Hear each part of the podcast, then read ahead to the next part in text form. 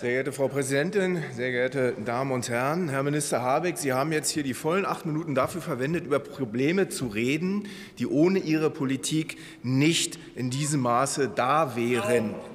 Klimahysterie, Klimahysterie brauchen wir nicht, denn wir haben Zeit, unsere Gesellschaft resilienzfähig zu machen gegenüber der Klimaänderung. Energieverknappung hätten wir nicht, wenn wir Kohle verstromen würden, wenn wir Kernenergie entsprechend ans Netz bringen würden und wenn wir russisches Gas endlich hier zu uns bekommen würden. Energieverknappung wäre dann passé und die Preise würden sinken. Ganz einfach.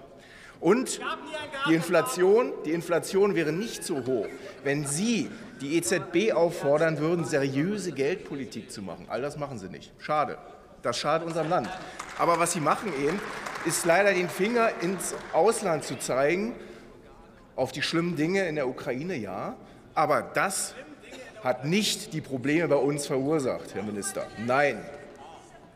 Meine Damen und Herren, vor 110 Jahren ist die Titanic untergegangen. Berauscht von der Überzeugung der Machbarkeit ihrer Technologie wurden vielfältige Warnungen vor Eisbergen in den Wind geschlagen. Funksprüche informierten über Packeis und einem riesigen Eisfeld. Doch Kapitän und Offiziere hielten stramm Kurs und die Katastrophe nahm ihren Lauf. Und genauso ist es heute mit der Energiewende ins Nichts geht es geradewegs in die Insolvenz Deutschlands in den Untergang unseres Wohlfahrtsstaates. Und wie im Fall der Titanic gibt es heute Warnungen zuhauf. E.ON-Chef Birnbaum zum Beispiel prognostizierte schon vor einem Jahr, dass wir in diesem Winter mit Abschaltung ganzer Städte rechnen können. Auch das Bundesamt für Bevölkerungsschutz und Katastrophenhilfe äußerte sich ähnlich, um nur diese beiden zu nennen. Und wie bei der Titanic fahren die Verantwortlichen weiter munter volle Kraft voraus,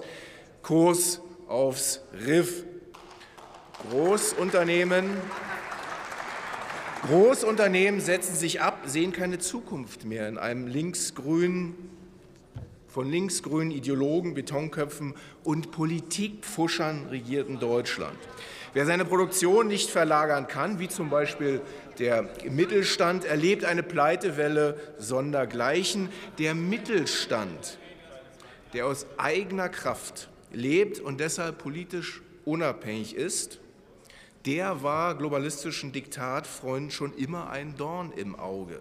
Der Mittelstand soll geschwächt werden, damit die Klaus-Schwabsche Umgestaltung unserer Gesellschaft, unserer Wirtschaft in die Planwirtschaft weitergehen kann. Meine Damen und Herren, das steckt dahinter. Und auch Sie, Herr Minister Habeck, Sie haben den Fahrplan doch leider in Richtung Vergangenheit. Sie wollen sich um coole Sachen kümmern, wie Sie sagen.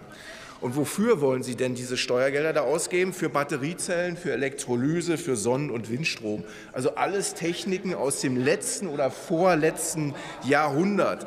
Alles Techniken, die lebenslang nicht ohne Subventionen auskommen können, meine Damen und Herren.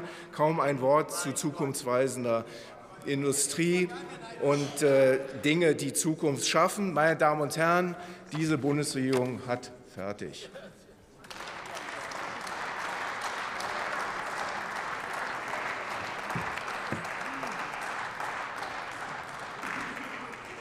Nächster Redner für die SPD-Fraktion